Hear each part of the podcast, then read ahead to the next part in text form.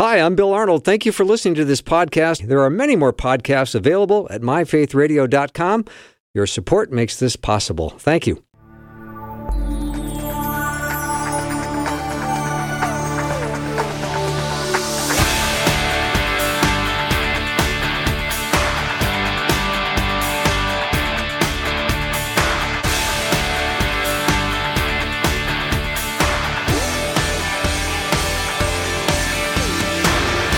And a warm welcome to the afternoon show. I'm Bill Arnold, and this is what I've got for you this hour. Dr. Alex McFarland is going to join me in just a minute. And I'm looking forward to chatting with my friend Alex. And then Dr. Greg Bourgond is going to talk about why God disciplines the ones he loves. Isn't that wonderful that he loves us and is willing to discipline us?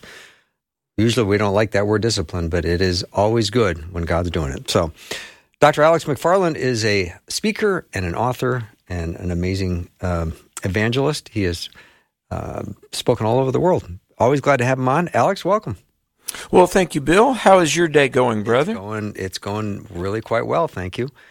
You know, the, Can you believe it's November? I know, I know. It's uh, it's getting to be that time of the year where, especially if you live in Minnesota, you're realizing that the five months of cold has officially begun. Okay, has it?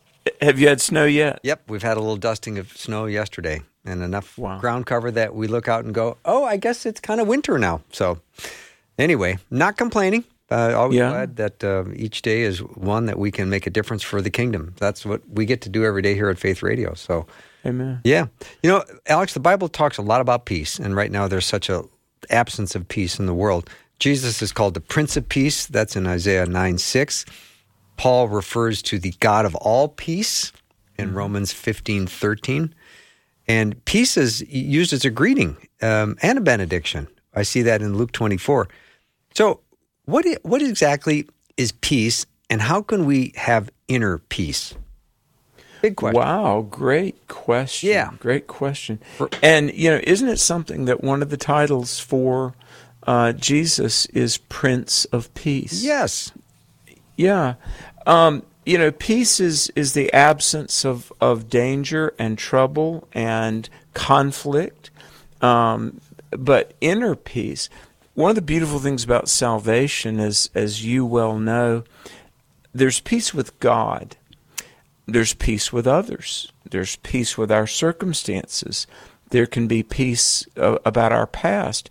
But one of the beautiful things is there's peace with ourselves.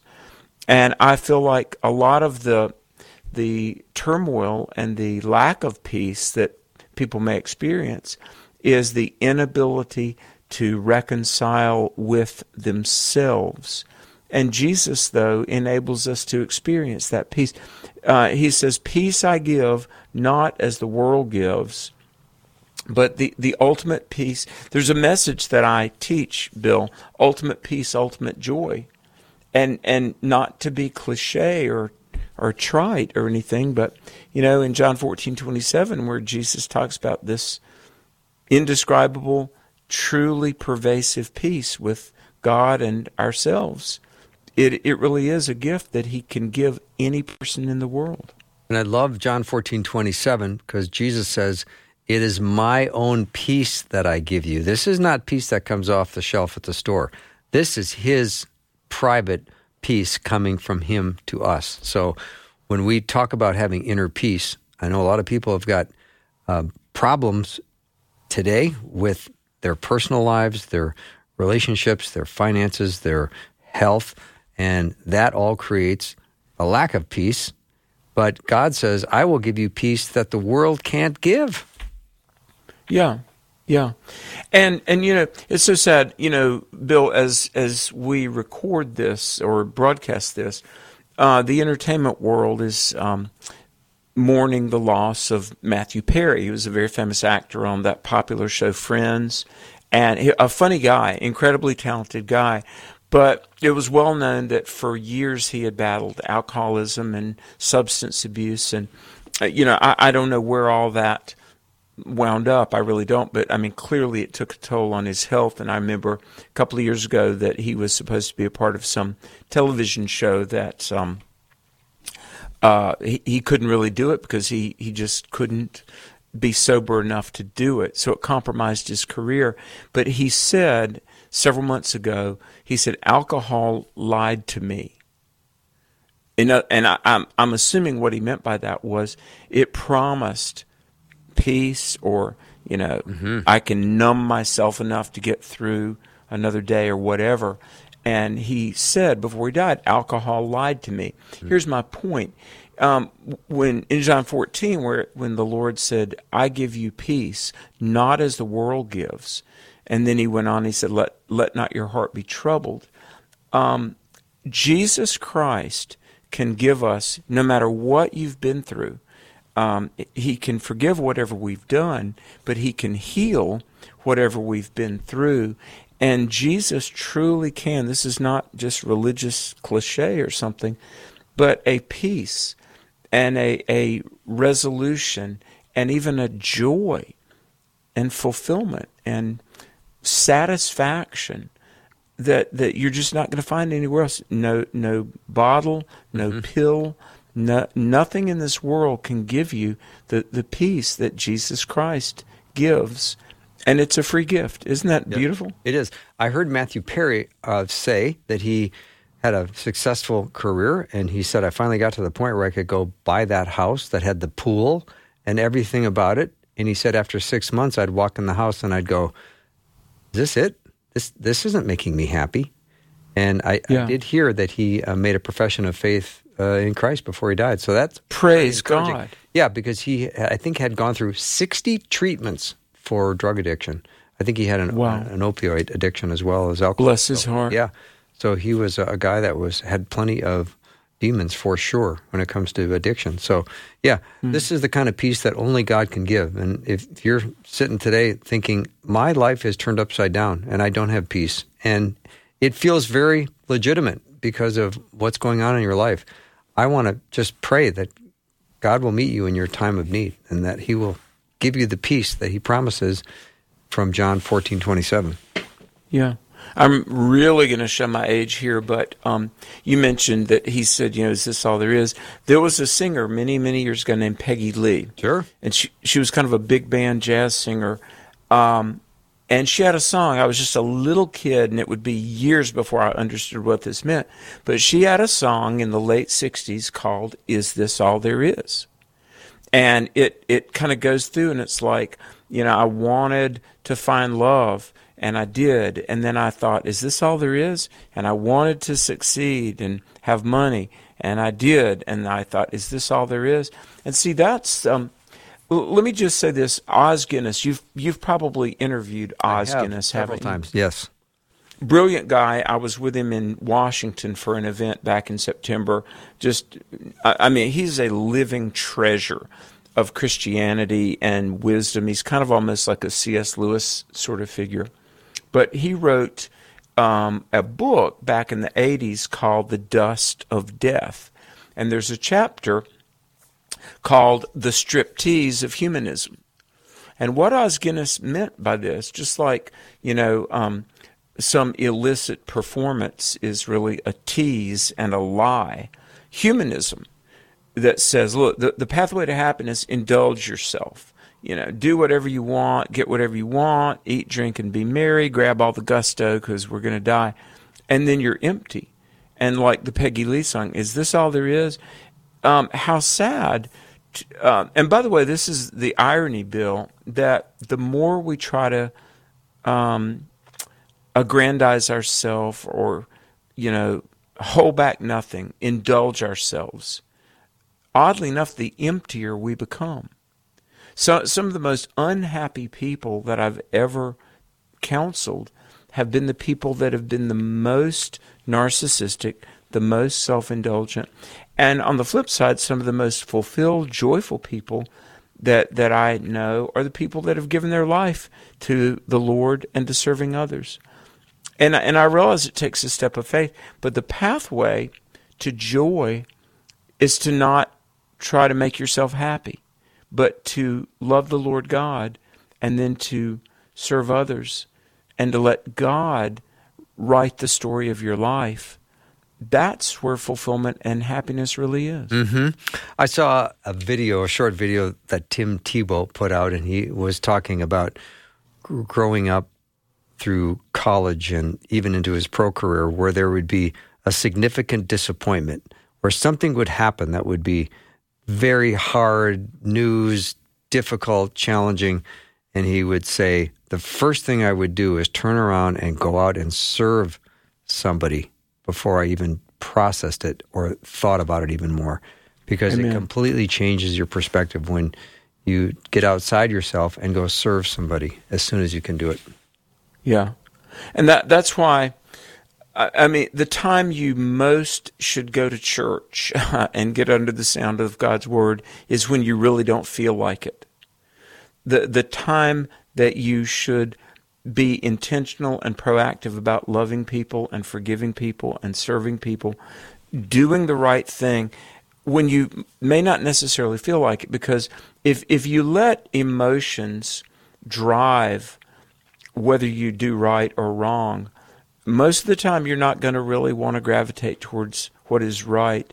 And and we need, especially within the church, we need to be driven by conviction and the Word of God rather than by feelings. Um, feelings are not a trustworthy, dependable test for truth, but the litmus test of God's Word and our conscience, let the Holy Spirit speaking to us. Um, and Bill, I think we know very often. Look, we know when the Holy Spirit is calling out to us. Uh, I, I think so. It's, it's not does God speak. He does. The question is, are we going to obey when God speaks? Alex, you, we talk about not trusting emotions, yet Jesus was full of emotions. It's all over Scripture where we see him uh, having emotions. How do we how do we balance all that out? Well, yeah, we are emotional creatures, and the Lord shows emotions. I mean, there's great joy. Uh, he he would praise the Lord. Uh, Jesus showed anger, uh, you know, um, at unrighteousness. He didn't show unrighteous anger, but Yeah. he did get angry at sin. But um, I think the the the caution here there is um, like in Proverbs fourteen twelve. It says, There is a way that seems right to a man, but the end thereof are the ways of death. Death. Um, Jeremiah 17 says, The heart is deceitful and wicked above all things. Our emotions are not a litmus test for righteousness and truth because feelings vacillate. And our even the most, you know, intelligent people can do very unwise things. But that litmus test, that, you know, compass that never fails is the, the word of God. Mm-hmm. When Isaiah chapter 1 says, Let us reason together, when you are led by the Spirit of God to a place of salvation where you are going to repent of your sin and, and trust in the Lord Jesus, to me, that is one of the most rational moments a person is ever going to have in their life. Amen. Well said. And, and and that's that's the irony that a lot you know in the last decade, and you and I have talked about this on many times, uh, many occasions, but there have been a lot of atheists uh, in the news, like Sam Harris or Christopher Hitchens or Richard Dawkins or you know Daniel Dennett or Bart Ehrman, and a lot of the you know pop atheists feel like, uh, and they've said as much that Christians are ignorant or irrational, but I'm with you, Bill. I mean, the most rational thing you'll ever do is to acknowledge your accountability to God, confess your sin, accept the payment that He has, you know, graciously made provision for, Jesus. And, uh, I mean, look, the, the idea that something came from nothing, that, you know, everything turned into everything else, chaos is the mother of order, inanimate matter produced consciousness, and that fulfill prophecy, the infallibility of Scripture, the empty tomb, uh, all those things are just illusions. I mean, there are so many burdens of proof on the shoulders of atheism. And there, there is a burden of proof on the shoulder of Christianity, but it's a very manageable burden of proof. Whereas um, as many people have said, like the late Norm Geisler, I just don't have enough faith to be an atheist. Mm, so well said. Dr. Alex McFarland is my guest. You can learn more about Alex and his books and everything he does at alexmcfarland.com. That's M C F A R L A N D. We'll take a short break and be right back.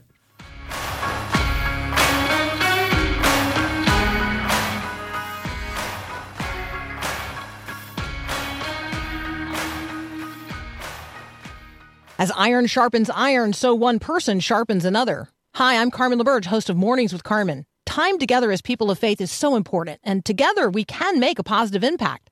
So Faith Radio is ready to hit the road. Would your community be a good fit for a Faith Radio live event full of encouragement and togetherness that we can spur each other on toward love and good deeds? Nominate your community for a live Faith Radio event at myfaithradio.com, and I hope to get to see you soon.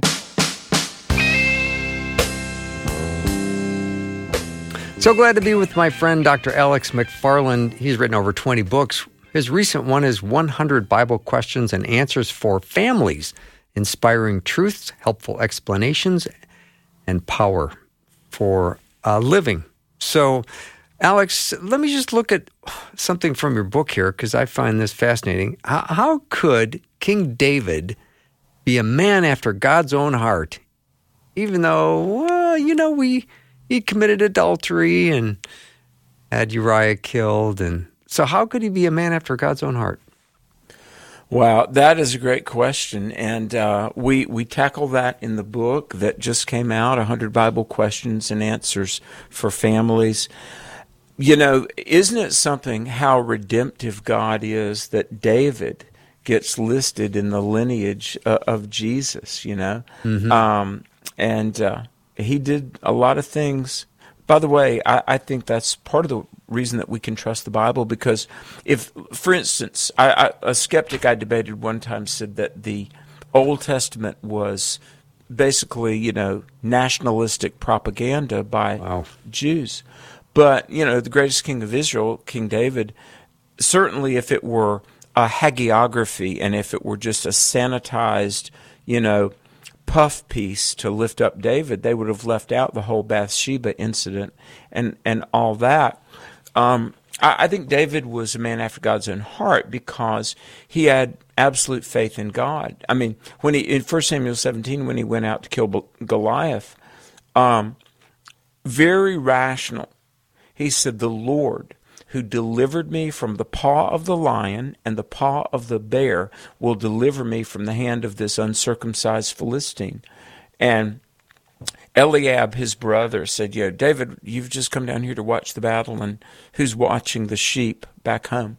And David, picking up five smooth stones, David lays out five powerful words Is there not a cause? Uh, yeah. And Bill, I got to say, in our day and age, you know, you know, we're proclaiming and attempting to defend the faith. Is there not a cause? Yes, there there's a cause. So David, he trusted God with his life. He obeyed God even when it was exceedingly dangerous. He wrote at least half of the 150 Psalms. Um, one of the great Psalms, David wrote Psalm 119 that contains verse 93 I will never forget your words, for through them I found life. He said, I delight in your commands. Um, so, you know, he, he, he danced for joy. He didn't get to build the temple. He did bring the lumber to the job site. King Solomon did that. But in spite of his sin, he was forgiven. And yeah, he could legitimately be called you know, as as he was called in um, Acts 13, a man after God's own heart. Mm, so good. Dr. Alex McFarland is my guest. Alex, how can I know if I am truly saved? Uh, there's someone that needs to hear this today. Well, 1 John 5:13. 1 John 5:13. These things are written to you who believe that you may know you have eternal life. That's uh, K N O W, certain knowledge. Um, now, if if somebody is listening, Bill, and they're they're not for sure, and they say, you know, I, I, I don't know. Well, you can make sure. Here's a verse I love, John six forty. So let me ask you this. Then I want to recite this verse. Okay. Do, you, do you understand that God loves you, and Christ died for you, and Jesus is God's Son? He rose from the dead, and so you understand that when He went to that cross, and the appropriate measure of God's wrath that you and I deserved, Jesus suffered and died and rose again. All right. John 6:40, here's what Jesus said. Whoever sees the Son, S O N, and believes in him will have everlasting life, and I will raise you up at the last day. So to see the Son means to comprehend, to understand Jesus is who he claimed to be. He died because he loved you. Bill, every one of your listeners, Jesus died because he loves them. And if, if they would put their faith in Jesus, then the word faith means trust, and just call out and um, believe in him. Mm-hmm. You know, I, I got to tell you this. Like six weeks ago, I went to Mississippi. We have a donor there, and our ministry we, we have to raise like seven hundred thousand dollars a year. Um, just found out for our seven youth camps next summer. Um, I'm going to have to raise thirty-six thousand dollars more than we raised this year, but that's okay. Big number. because we had 12, 1,200 kids come to the camp, and three hundred got saved, and so God provides. But we have to go and ask people for help, right? So I went down to Mississippi. There's a man. He has some steel mills, and he's very wealthy, and he's very godly. But I was really intimidated, and I sat down and. Um, I'm kind of beating around the bush, and he said, "Alex, what what would you like me to do for you?" And I'm hemming and hawing, and I'm kind of intimidated by this wealthy guy. And he said, "Ask me what you want." And I'm still saying, "Well, we we do this." The, and he put his hand on my hand, my arm, and he said, "Alex, ask me what you want." And I said, "Well, I need uh, this amount of money." And he said, "Okay." I'm happy to help Wow. you. Bill, I, I think that's what God is waiting for us to. Ask ask the Lord what you need. And to everybody listening, here's the thing. God God is for you. God is not mad at you. If you want to make sure that you're saved, then call out to Jesus. He's promised to hear you. Say, Lord, please forgive my sins. Or say, Lord, please help me get my life back together. Or Lord, help me find a job or Lord help help my marriage get get straight or help me with my kids I honestly think that uh, like James 4 2 it says that we very often we have not because we ask not don't you think the Lord is just there and he says look I love you I'm for you Yeah. tell me what you need Hmm. I think of Bartimaeus approaching Jesus. Jesus clearly could see he was a blind man wearing the blind beggar's cloak. And yet Jesus still says, What would you like me to do? And Bartimaeus said, I want to see. Pretty clear. amen Alex, thanks for spending time with me today. I hope you have a great rest of the day, and I always appreciate having you on the show. God is good and Bill I cherish our friendship thank you my Uh, friend Likewise, thanks. Dr. Alex McFarland has been my guest. You can learn about him and his books and everything else he does at alexmcfarland.com. We're going to take a little break, and then Dr. Greg Bourgond is going to talk about why God disciplines the ones he loves. Hour two is going to be at least two Jews and a Gentile. Can't wait. Be right back.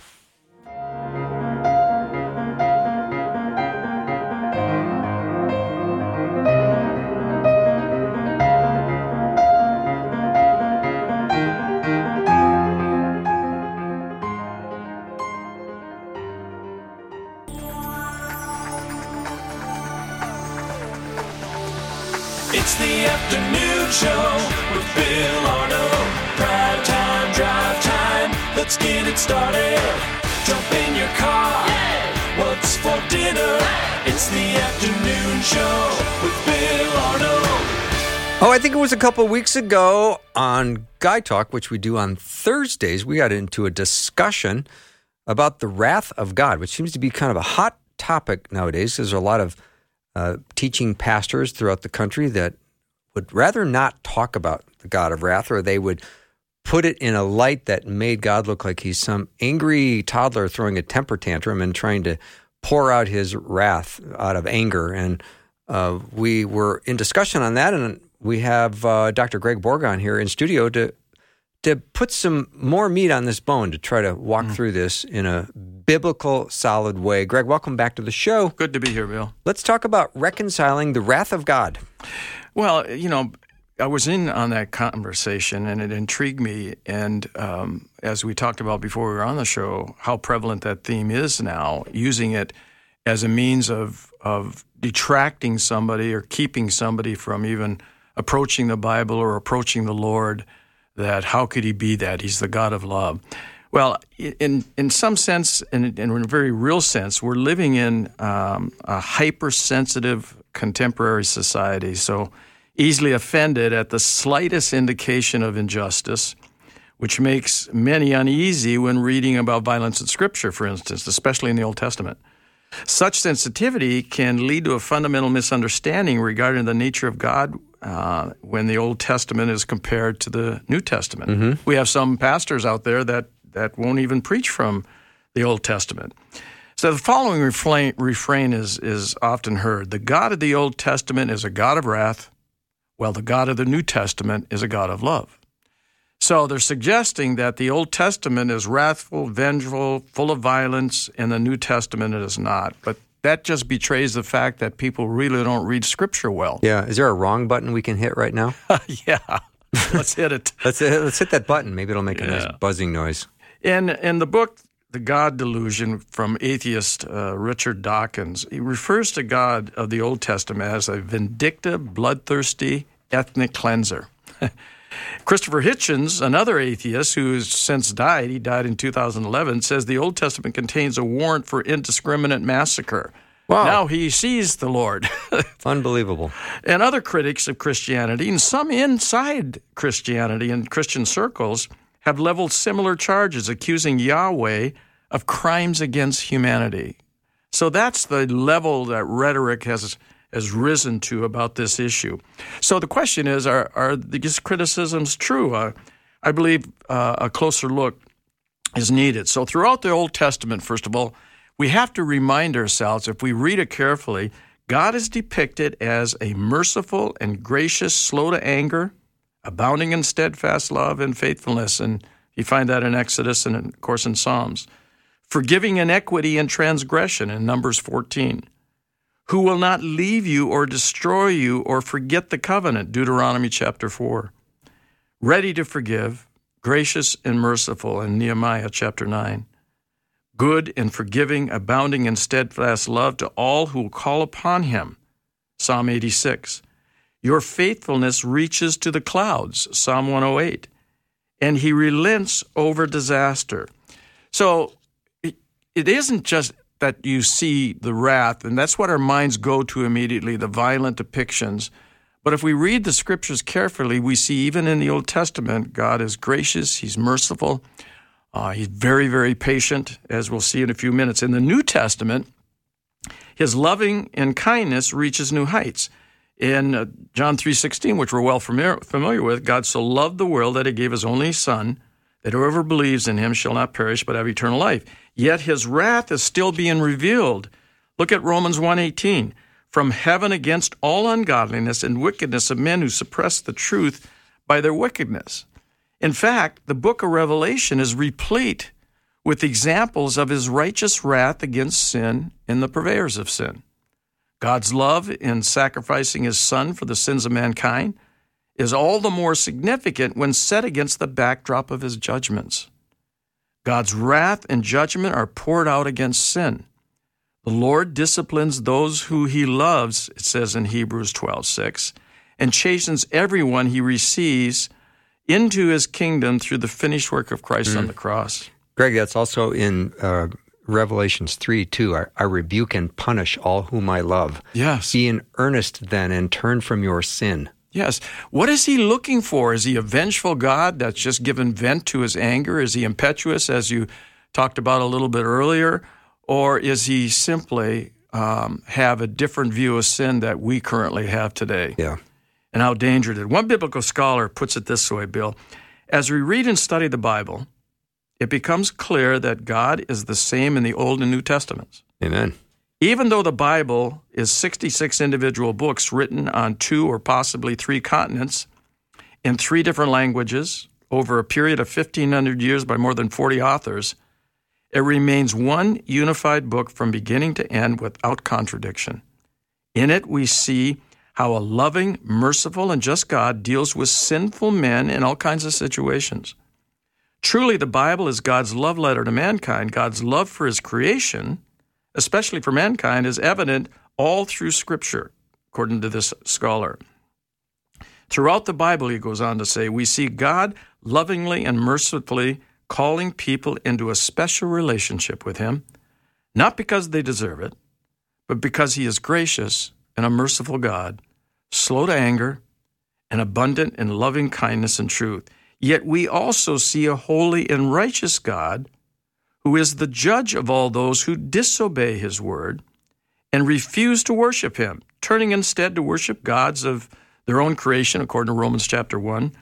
Both the Old and New Testament, he finishes by saying, were given to make us wise unto salvation, according to 2 Timothy 3:15. When we study the testaments closely, it's evident that God does not change like shifting shadows, according to James 1:17.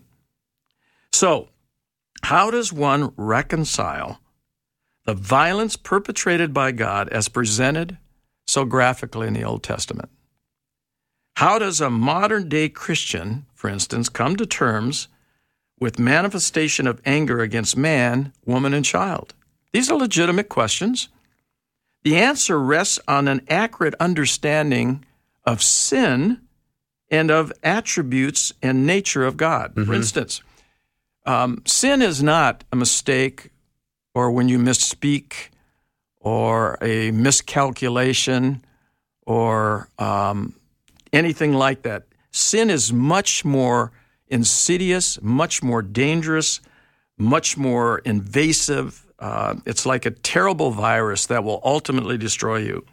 So, when we talk about sin, we need to understand how grave it is to understand why God would be so wrathful uh, against it, why He's so adamant to stamp it out, even though He's patient, giving us every opportunity to receive Christ. So God's wrath is holy and always justified given the depths of depravity, arrogant disobedience, and open rebellion encountered during the patriarchal period, for instance, of Israel's history.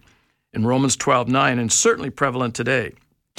Greg, have we gotten just a little bit too pedestrian with God? Like God's my pal and my buddy and the big guy in the sky. You know, you hear those kinds of expressions. You, people use them from time to time, and you think you don't understand a holy God who lives in unapproachable light. Well, it was uh, J.B. Phillips who said that your God is too small.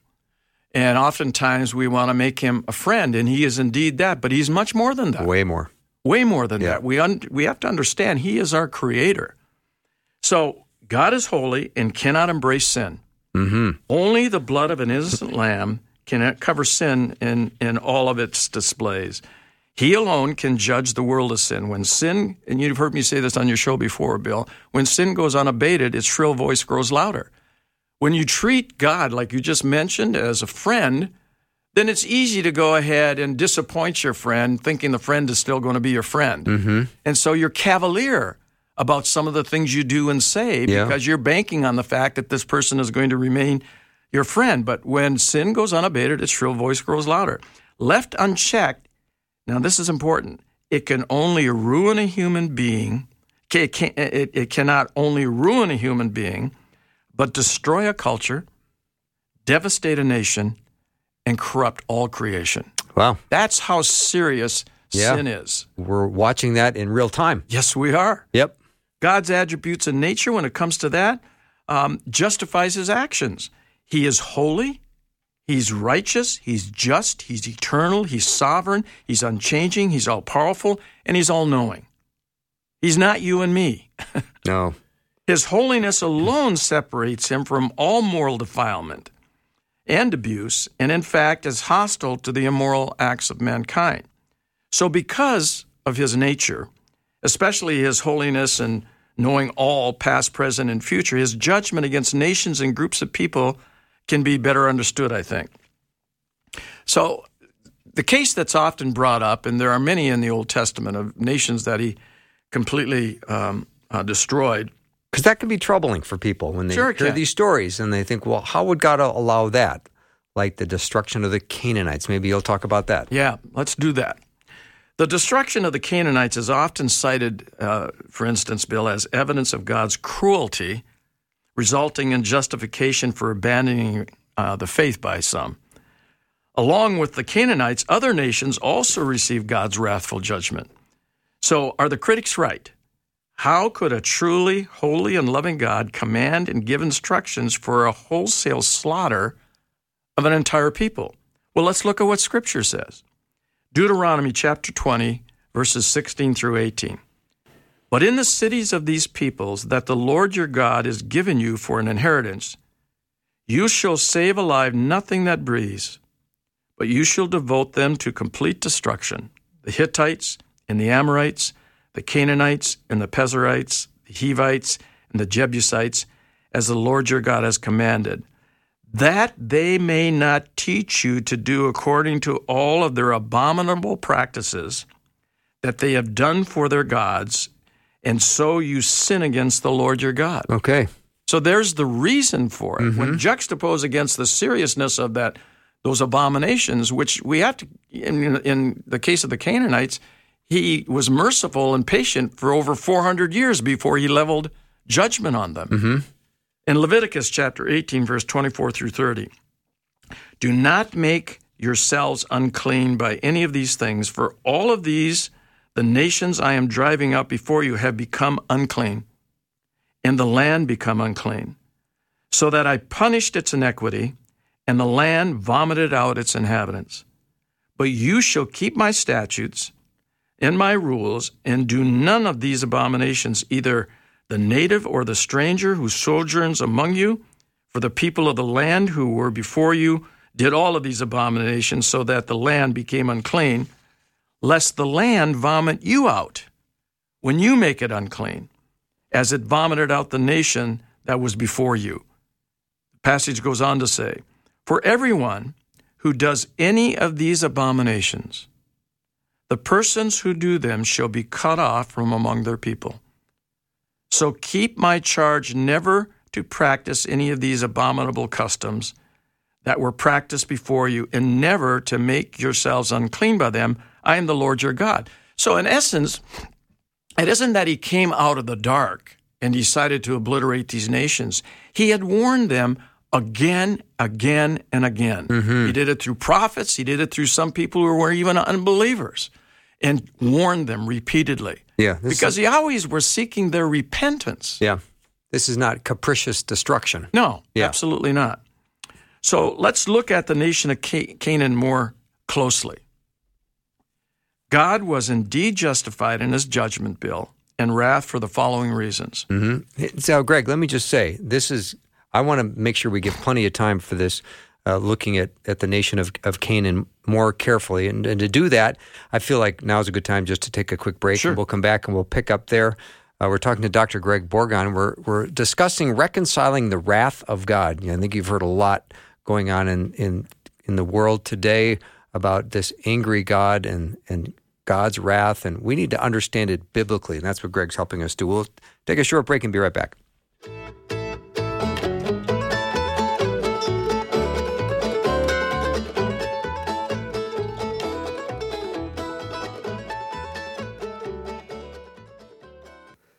Hi, this is Bill Arnold. You might be the kind of person that goes to Paris and still listens to Faith Radio on the app.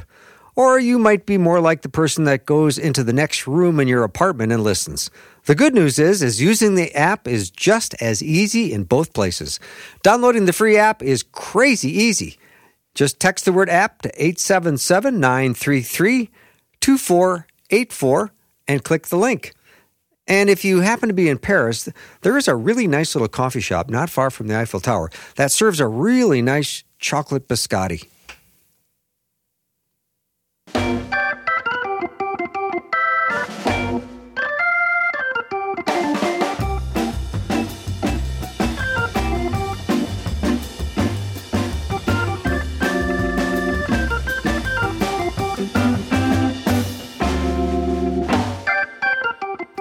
we're back with Dr. Greg Bourgond, and today we're discussing reconciling the wrath of God. That's an interesting topic, and the best way to do this is biblically. We look at the nation of Canaan, for example, and the wrath that was poured out, the destruction of the Canaanites. Dr. Greg Bourgond is my guest. Greg, maybe we can uh, take a little bit deeper look at the Sure. nation of Canaan more more carefully. Well, the first thing to remember, uh, those of you listening in the audience, is to bear in mind that God endured their abominable sins for over 400 years. Now, even today, we as Christians are wondering, where's God? Why isn't He stepping in with all of these uh, terrible abominations that are happening in our own presence, not Yeah. only here in the United States, but ar- around the world? But He waited for 400 years before acting against them. How far are we away from Him acting? I couldn't tell you. Yeah. But anyway, here's what, what they were like. The Canaanite culture was an inherently morally wicked, bankrupt, and culpable. First of all, they were a brutal and aggressive people. They were in constant rebellion. They practiced, now here's important to understand child sacrifice, hmm. kind of like what we're doing today, Yeah. incest, adultery, temple prostitution, and various other horrible acts. They willfully rejected God repeatedly and purposely thwarted his will repeatedly. They promoted their depravity among the nations, and Israel was susceptible um, through uh, acculturation.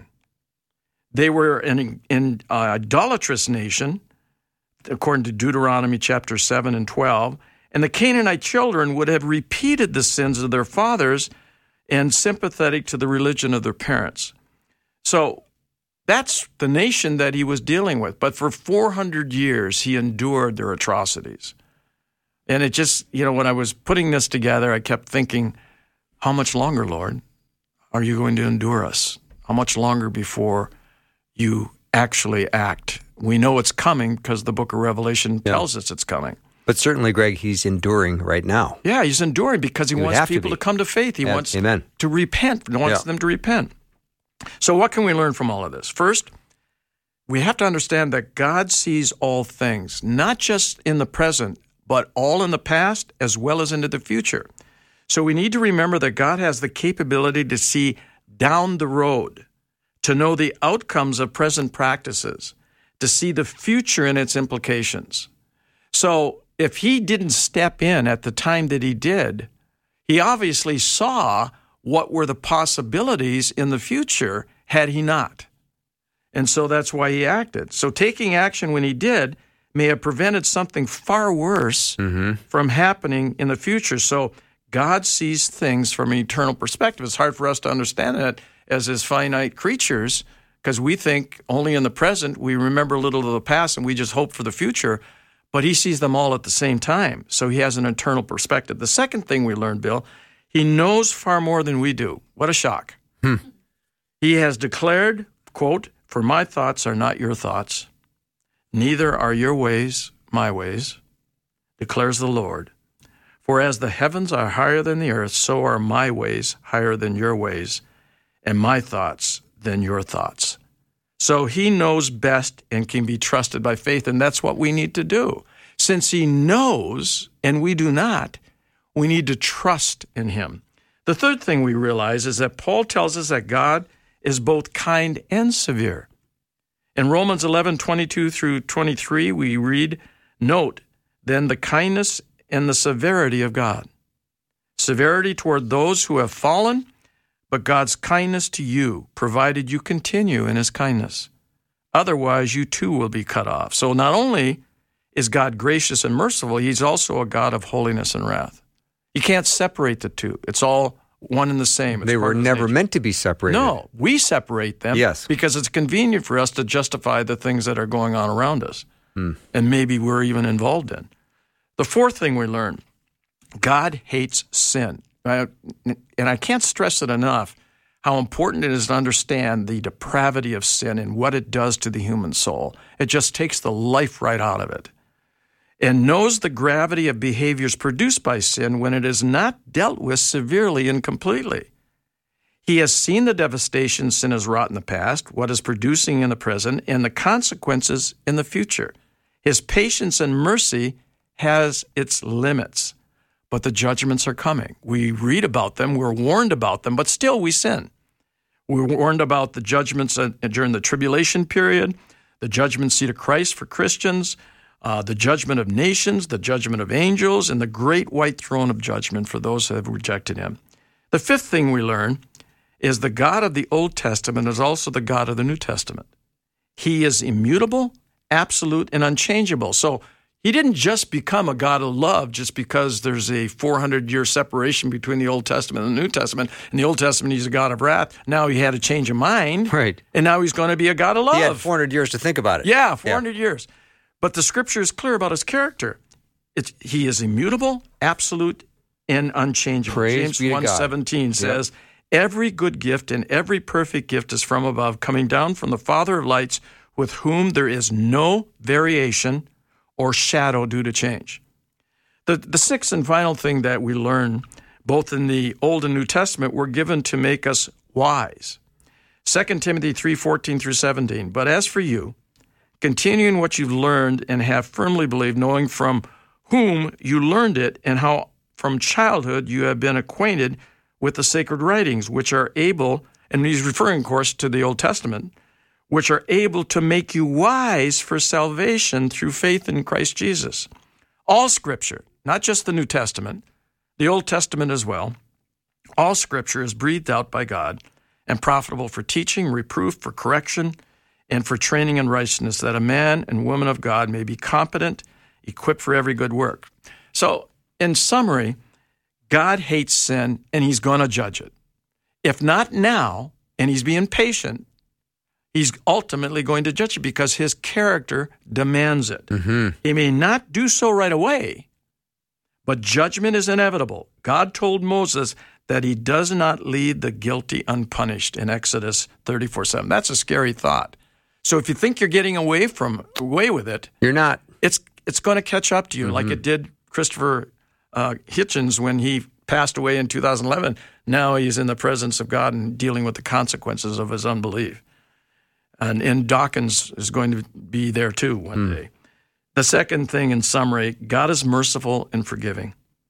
God also told Moses that he was the compassionate and gracious God, slow to anger, abounding in love and faithfulness, even when we're faithless, maintaining love to thousands, even when we're unlovable, and forgiving wickedness, rebellion, and sin, according to Exodus 34 6 through 7.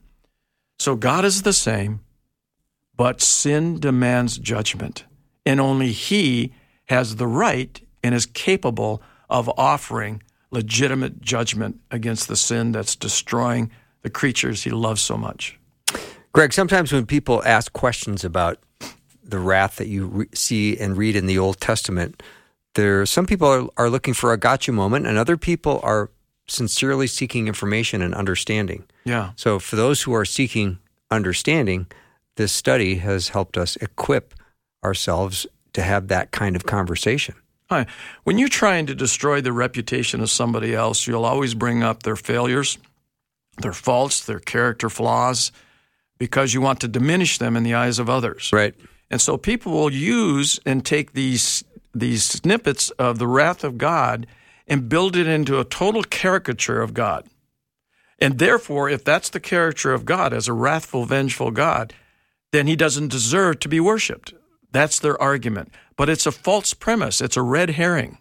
Because if you read scripture, you see that he's a God of love. The same God that's a God of love, by his very nature, demands that he also be judge as well as Savior. Hmm. So again, this refrain that we've heard often, which you cited earlier in, in the interview, the God of the Old Testament is a God of wrath, while the God of the New Testament is a God of love, and that's That's wrong. That that's completely Hit the wrong button. that's going to hit the wrong button one more time before we end this uh, discussion, uh, Greg, because we don't want people thinking that there's any truth in that because that's completely wrong. Absolutely wrong. not. Yeah, Absolutely yeah. not. All right, this solid teaching. Thank you once again. I know once idea gets in your head, because this came up in Guy Talk, we were talking about the wrath of God, and I could see your, your brain spinning as you were sitting next to me, and I felt brain energy coming out of your head. And I know we didn't have enough time to cover the Uh, whole I know. subject. I figured he'll be back. he'll be back with more teaching, and here you are. So, so thank you very much. My Uh, privilege. always nice to have you on the show. Dr. Greg Bourgond has been my guest. You can learn more about him at He's got a number of resources there. He's got a whole department at his website called Books. He's got a number of books. You can check it out. And we're going to take a little break, and uh, we'll be right back with lots more.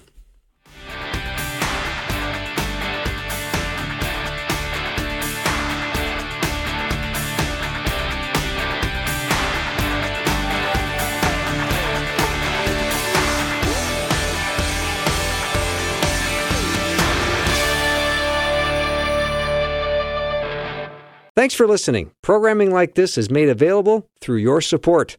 Information available at myfaithradio.com.